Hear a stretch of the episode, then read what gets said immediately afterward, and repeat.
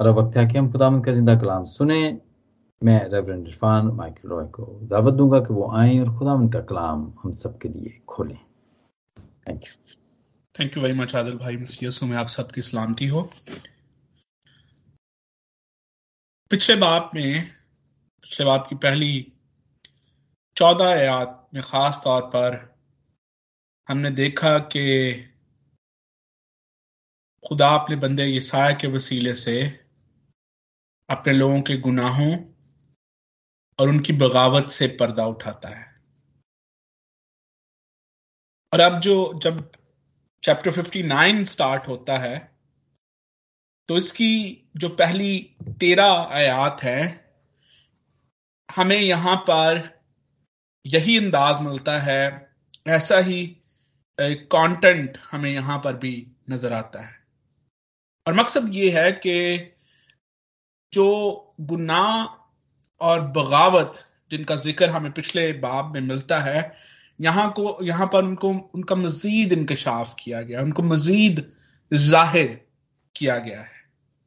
और ना सिर्फ़ जिस तरह से हमने पिछले हफ़्ते इस बात का ज़िक्र भी किया कि ना सिर्फ़ यहाँ पर खुदा लोगों पर उनके गुनाह को ज़ाहिर करता है, यहाँ पर ये भी देखने को मिलता है कि जब खुदा लोगों के साथ हम कलाम होता है लोग खुदा की आवाज़ को सुनते हैं तो वो अपने गुनाहों पर शर्मिंदा है।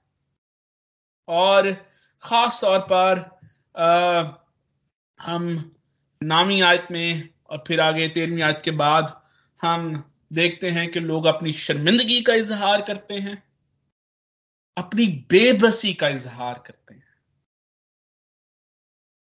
और नज़र आता है, ज़ाहिर होता है कि वो एक मुश्किल सूरत हाल का शिकार हैं और इस सूरत हाल से निकलने के लिए उनको मदद दरकार है। बहुत दफ़ा लोगों को जब मुश्किल सूरत हाल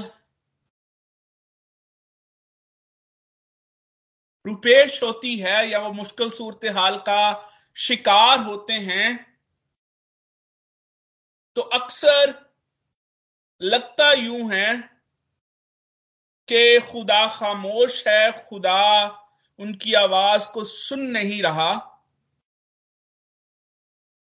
लेकिन जब हम इन, इस बात की पहली दो आयात को पढ़ते हैं तो हम पर यह हकीकत ज़ाहिर होती है, यहाँ पर इस हकीकत को उजागर किया गया है कि खुदामंद के ना सुनने की या खुदामंद के इंटरवीन करने की वजह यह नहीं है कि God is not listening, God is not watching, बल्कि इसकी वजह हमारे गुनाह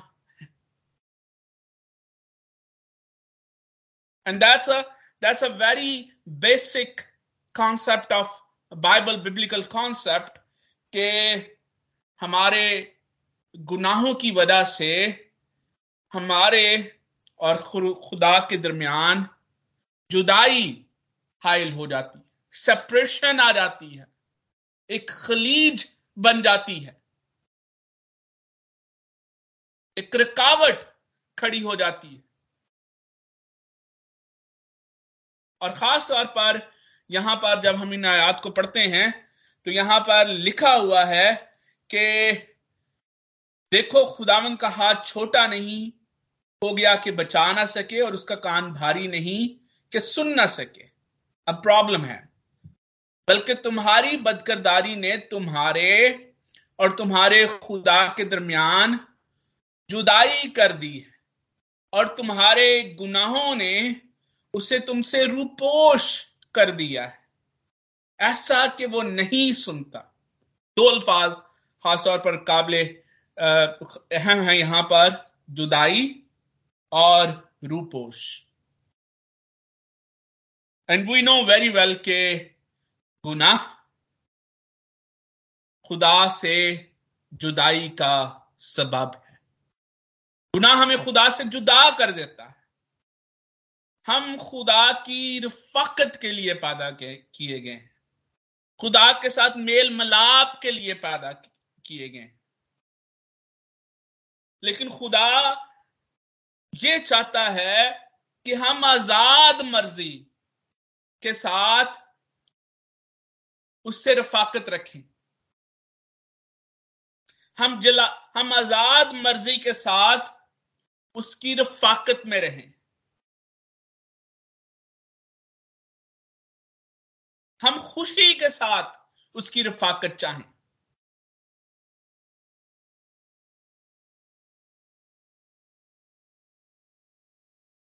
और इंसान का सबसे बड़ा तुरा इम्तियाज़ यही है कि खुदा ने हमें आज़ाद मर्ज़ी देकर पैदा किया और इस आज़ाद मर्ज़ी का इस्तेमाल हमें इस तौर से करना है कि हमें खुशी से खुदा की रफाकत चाहना है।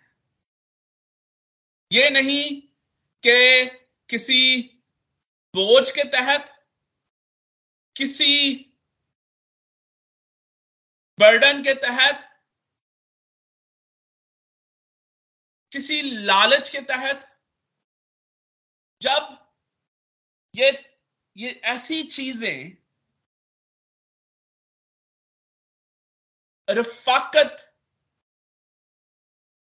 का इनिशिएटिव होती हैं तो तब वो पर्पस जो कि खुदा हमसे चाहता है वो फिल वो फुलफिल नहीं हो रहा होता। और यही जब हम अठावन में बाप को हमने देखा तो वहाँ पर इसी बात को हमारे सामने पेश किया गया है कि लोग खुदा की रफाकत तो चाहते हैं, कुर्बत तो चाहते हैं बट जो पर्पस वो उस कुर्बत और रफाकत से अचीव करना चाहते हैं that's not what God want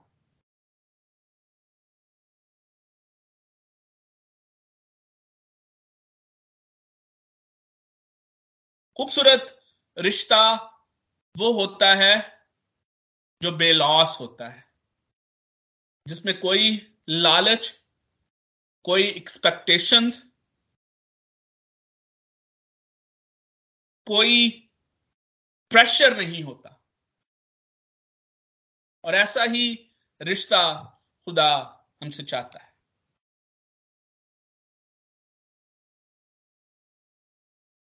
खुदा ने जब आदम को बनाया तो आज़ाद मर्ज़ी के साथ उसको बागदन में रखा और हुक्म मानना या ना मानना he was free he had a free will कि वो या खुदा की रफाकत में रहे या ना रहे। एंड अनफॉर्चुनेटली उसने जो चुना, वो आज़ाद मर्ज़ी के साथ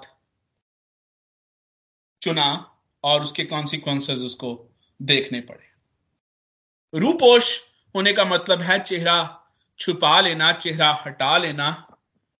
और ये आ, किसी के सामने ना आना। और ये उस वक्त होता है जब आपको किसी के साथ कोई गिला कोई नाराज़गी होती है।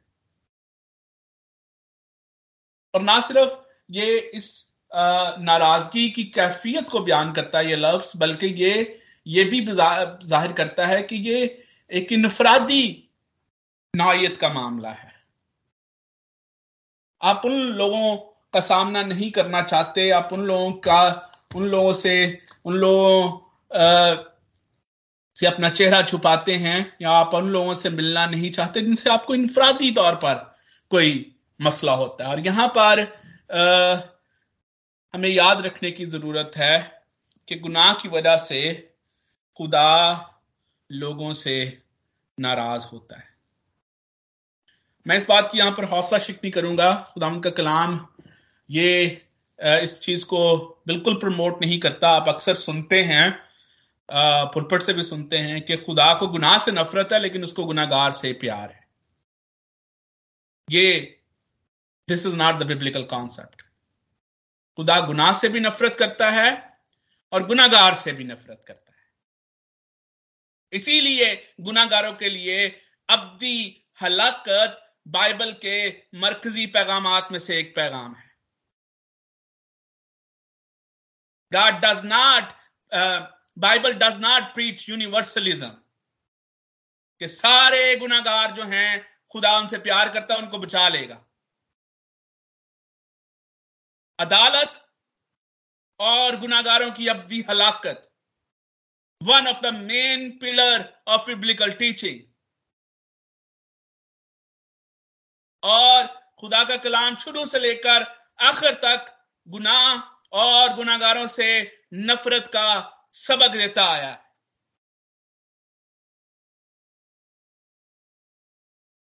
ऐसा नहीं है कि खुदा गुनाह को तो प्रमोट नहीं करता, लेकिन वो गुनागार को प्रमोट करता है।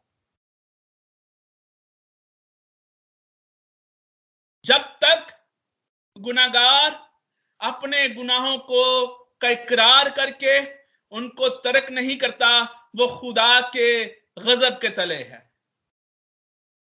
खुदा नहीं चाहता कि हम उसके गजब के तले हों, लेकिन हमारे गुनाह हमें खुदा के गजब के तले रखते हैं।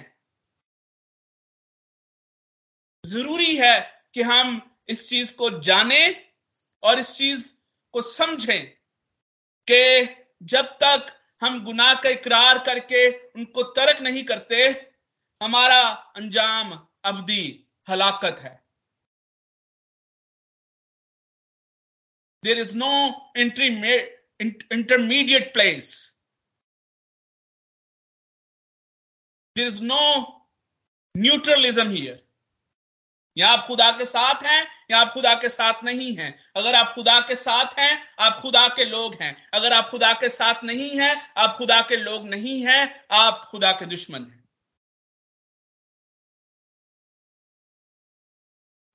यहाँ पर आगे चलते हुए खुदा इस मामले की सगीनी को इस तरह से हमारे सा, सामने बयान करता है कि जब हम खास तौर पर पांचवी और तीसरी आयत से लेकर आप, अगर आप आठवीं आयत को देखिए, और खास तौर पर आप, जो है वो पांचवी और छठी आयात को जब आप देखते हैं तो वहाँ पर इस मामले की सगीनी, संगीनी को बयान करने के लिए तस्बीहात का इस्तेमाल किया गया है। और यहाँ पर अफई और मकड़ी को बतौर तशबी इस्तेमाल किया गया है। अफई के अंडे और मकड़ी का जाला तशबीहात के तौर पर इस्तेमाल किए गए हैं। ये दो ऐसी चीज़ें हैं जिनसे कोई फ़ायदा नहीं है, बल्कि नुकसान है। अफई के अंडे अपने आप में भी नुकसान का बायस है और इनसे जो प्रोडक्ट बनती है जो चीज़ ये प्रोड्यूस करते हैं, वो भी नुकसान का बायस है। बल्कि ज़्यादा नुकसान का बायस है। गुनाह और गुनागार और उनकी प्रोडक्ट उनके काम बिल्कुल ऐसे ही हैं।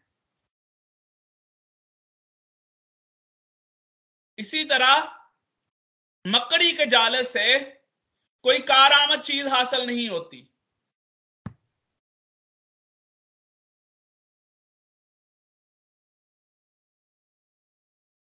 मकड़ी के जाले पोशाक बनाने के काम नहीं आते।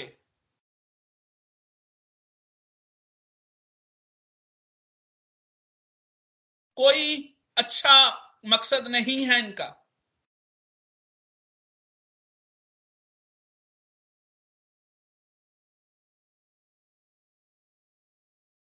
आगे चल के ये साया जब हम अगली याद को पढ़ते हैं, खासतौर पर छठी आयत के आखिरी हिस्से से लेकर आठवीं आयत तक तो ये साया का ये तर्ज तहरीर है, जब आप ये साया की किताब को पढ़ते हैं, आप अभी तक इस बात से बखूबी वाकिफ होंगे कि ये साया ना सिर्फ़ इलस्ट्रेशन का सिंबलिज्म का इस्तेमाल करता है, बल्कि उनको एक्सप्लेन भी करता है। Does not leave it there जैसे हम डानियल की किताब को पढ़ते हैं तो वहाँ पर सिंबलिज्म का इस्तेमाल है, लेकिन वहाँ उनको एक्सप्लेन नहीं किया गया। लेकिन जब हम यसाया किताब को पढ़ते हैं तो यहाँ पर जो सिंबलिज्म का, तशबीहात का इलस्ट्रेशन का इस्तेमाल है, यसाया उनको उनको एक्सप्लेन भी करता है। और यहाँ पर जो जो छठी पांचवी और छठी आयत में जो तशबीहात इस्तेमाल हुई हैं, आगे ईसाया उनकी एक्चुअल प्रेजेंटेशन जो है, वो रियल लाइफ सिनेरियोस बयान करता है। और फिर वो इन, यहाँ से तशबीहात से निकलकर बात करता है अमाल की।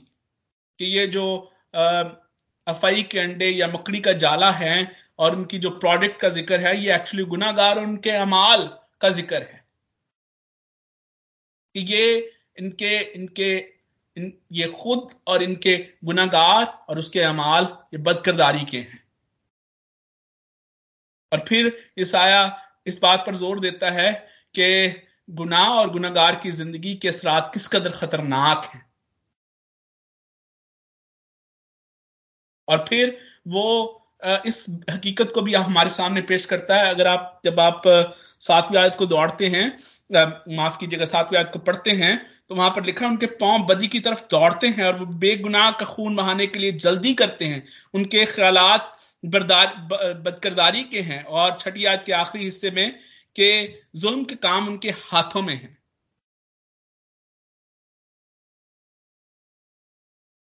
गुनाह करने वाला पूरी तरह से गुनाह सरसद सरसद करने में महव है।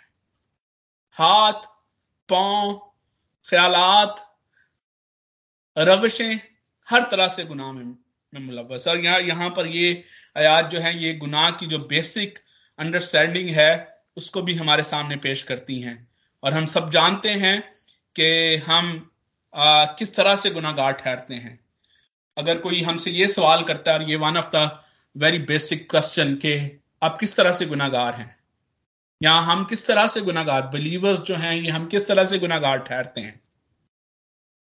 तो हम इस बात को जानते हैं कि हम दो तरह से गुनागार ठहरते हैं। एक, हम मारूसी गुनाह की वजह से। वो गुनाह जो कि आदम ने किया, जिसको पालूस रसूल इस तरह से बयान करता है कि एक ही आदमी के सबब से गुनाह दुनिया में आया और वो गुनाह सब बनी आदम में फैल गया। हम जिस तरह से आदम की प्रिविलेजेस में, उसकी बरकत में शामिल हैं, इसी तरह से हम उसके गुनाहों में भी शामिल हैं। और दूसरी, दूसरा जो जो वजह है जिसकी वजह से हम गुनागार छाड़ते हैं, वो हकीकी गुनाह है। वो गुनाह जो कि हम आज़ाद मर्ज़ी रखते हुए, अपनी सोच, अपनी अक्ल का इस्तेमाल करते हुए जो गुनाह हम करते हैं।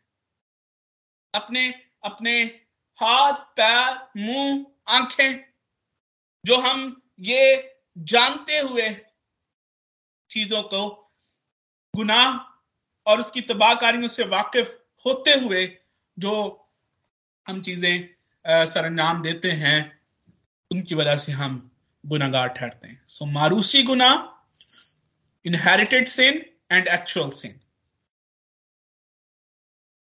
और यहाँ पर खास तौर पर पालूस रसूल एक्चुअल सिन की बात कर रहा है। कि वो अपनी आज़ाद मर्ज़ी के साथ अपने हाथ, पाँव, यानी पूरे तौर से गुनाह करने में महव है। अब नौ, नवी आयत से लेकर तेरहवीं आयत में हम देखते हैं कि हमें इसके बाद, इस सारी सिचुएशन के बाद लोग तौबा के लिए तैयार नज़र आते हैं। लोग अपने गुनाहों का इकरार करते हैं और खुदा से मदद मांगते हैं। जब हम नामियत को यहाँ पर लिखा है, इसलिए कि इंसाफ हमसे दूर सदाकत हमारे नज़दीक नहीं आती। हम नूर का इंतज़ार करते हैं, देखो तारीकी है, रोशनी का पर अंधेरे में चलते हैं। और जब आप तेरहवीं आज तक अब आगे पढ़ते हैं, बारहवीं आज क्योंकि हमारी खताएँ तेरे हजूर बहुत है और हमारे गुनाह हम पर गवाही देते हैं, इकरार गुनाह हमें यहाँ पर नज़र आता है। पहला सवाल जो कि यहाँ पर खड़ा होता है, वो ये है कि ट्रांजिशन कैसे होती है? अब ये जो लोग जिनको गुनागार यहाँ पर बयान किया गया है, जिनके गुनाहों को यहाँ पर ज़ाहिर किया गया है, जिनके जिनके गुनाहों को यहाँ पर, जिनका इंकशाफ किया गया है, और बताया गया है कि वो मारूसी तौर पर भी गुनागार हैं और हकीकी तौर पर भी गुनागार हैं, अब ये गुनागार तौबा के लिए कैसे तैयार होते हैं? ये साया जब हम इन बाब को पढ़ते हैं, खासतौर पर सावनवे बाब में जब हमने पढ़ा कि खुदा अपने लोगों को छोड़ता नहीं है। बेशक गुनाह की वजह से जुदाई आ जाती है, लेकिन वो लोगों को छोड़ता नहीं है। आदम की सिचुएशन बिल्कुल हमारे सामने है।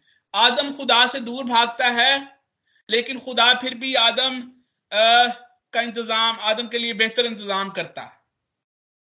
लिखा है कि आदम खुदा से छुप जाता है, लेकिन खुदा फिर भी उसके पास आता है।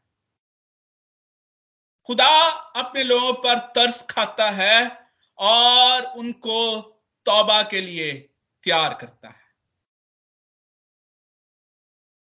ईसाया सतावन बाप और उसकी उन्नीसवीं आयत में लिखा है कि खुदामंद फरमाता है कि मैं लबों का फल पैदा करता हूँ।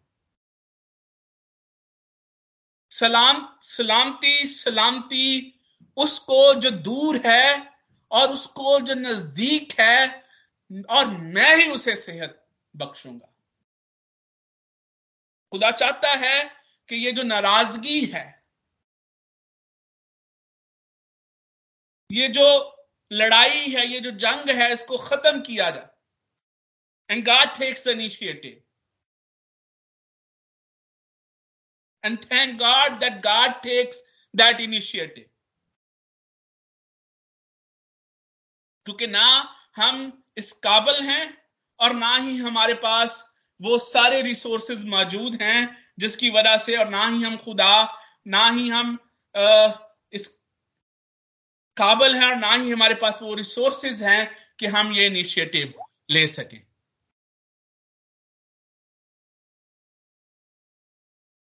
अब खुदा जो है,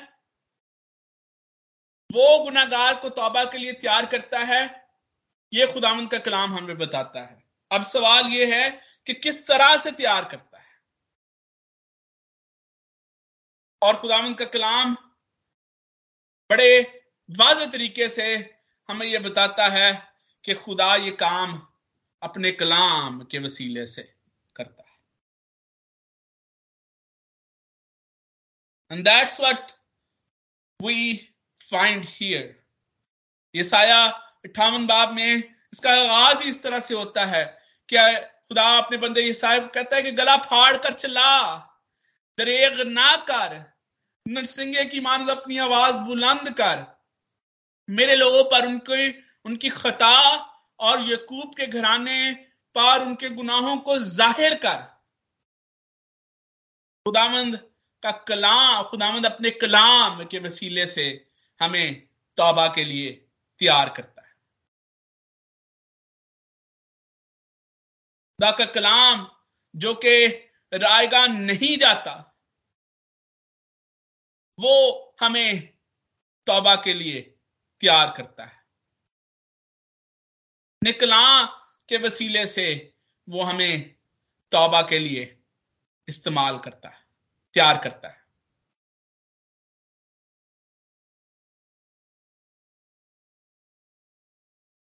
हिस्कियल सैतीसवां बाब जो कि हड्डियों से पूर्ववादी की रोया है ये वो सबसे बेहतर तरीका है कि हम इस कॉन्सेप्ट को सी, सी, समझ सकते हैं। वो बिखरी हड्डियाँ, अलादा अलादा हड्डियाँ, मुद्दा हड्डियाँ। ये हमारी मिसाल है जब हम गुनागार होते हैं। और फिर खुदा नबी को नबूत करने के लिए कहता है। नबूत क्या है? खुदा का कलाम। नबूत की ये किताब, ये साया जिस तरह से बयान करता है, आखिर, माफ़ कीजिएगा योहन्ना आरिफ मुकाशफा की किताब में जो बयान करता है, आखिरी आखिरी ये साया नबूत की ये किताब, का पढ़ने वाला, सुनने वाला खुदा का कलाम नबूत है। और खुदा का कलाम नबू, खुदा उसको नबूत अपने अपने बंदे को नबूत करने के लिए कहता है, कलाम सुनाने के लिए कहता है। और फिर हम देखते हैं कि खुदा कलाम, अपने कलाम के वसीले से किस तरह से गुनागार की ज़िंदगी में काम करता है।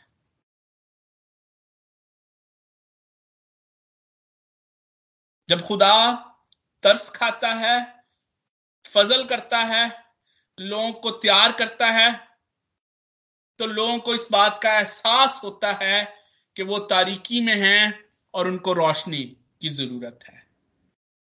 वो अंधे हैं और उनको आश्रय की ज़रूरत है।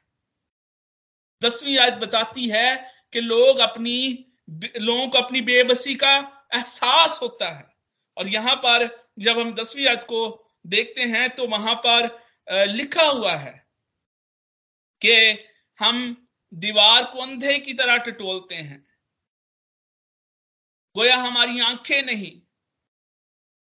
हम तंदुरुस्तों के दरमियान गोया मुर्दा हैं। हम नूर का इंतज़ार करते हैं, नामी आयत। तो एहसास होता है कि आप तारीकी में ज़िंदगी बसर कर रहे हैं। आपको एहसास होता है कि आप एक मुर्दा ज़िंदगी बसर कर रहे हैं। आपको एहसास होता है कि आपको एक आसरे की, एक मददगार की ज़रूरत है। और फिर हम, हमारा इकरार का दौर शुरू होता है। जब हम ये एहसास कर लेते हैं कि हम गुनागार हैं और हमें मदद की ज़रूरत है हमें इस सिचुएशन से निकलने की ज़रूरत है, फिर हमारा इकरार शुरू होता है। और बारहवीं और तेरहवीं आयत में हमें गुनाहों का शख्सी इकरार मिलता है। गुनाहों का शख्सी इकरार करना बहुत ज़रूरत, ज़रूरी है। जब तक हम इकरार नहीं करते, हम तौबा का जो प्रोसेस है, उसमें हम आगे नहीं बढ़ते। हमें अपने मारूसी और हकीकी दोनों गुनाहों का इकरार करने की ज़रूरत है। जब तक मुशरफ बेटे ने अपने गुनाह का इकरार नहीं किया, उसकी सूरत हाल नहीं बदली। जब तक दाऊद ने अपने गुनाह का इकरार नहीं किया, उसकी सूरत हाल नहीं बदली। जब लोग अपने गुनाहों का इकरार करते हैं तो उनकी सूरत हाल बदलती है तारीकी रोशनी में बदल जाती है, मुर्दापन ज़िंदगी में बदल जाता है। आप बेनाई हासिल करते हैं, जिस तरह से योहन्ना अपनी अंजील में बयान करता है।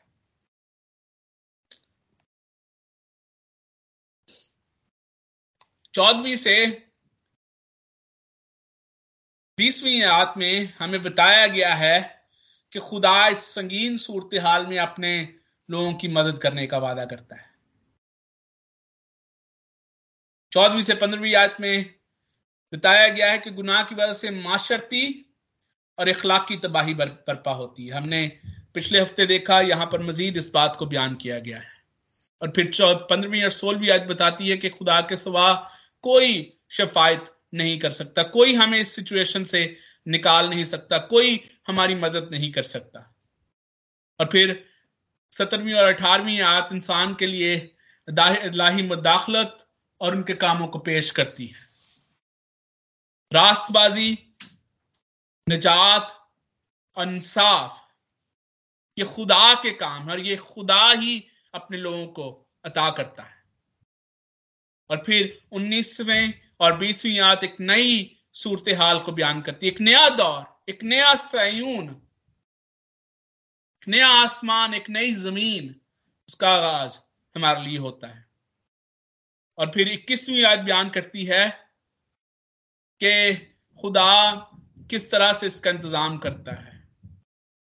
वो एक अहद अपने लोगों को अता करता है एक अहद बांधने वाला अता करता है। और ये ये जो, ये खुदा जो लोगों को तैयार करता है कि वो अपने गुनाहों को महसूस करें, उनका इकरार करें, उनको तर्क करें और फिर इस अहद के वसीले से और इस अहद करने वाले बांधने के वसीले से वो इस नई सूरत हाल में दाखिल हो, इस नए दौर में, इस नए अहद में शामिल हो, इस नए सयून का हिस्सा बने, नए आसमान और नई ज़मीन का हिस्सा बने।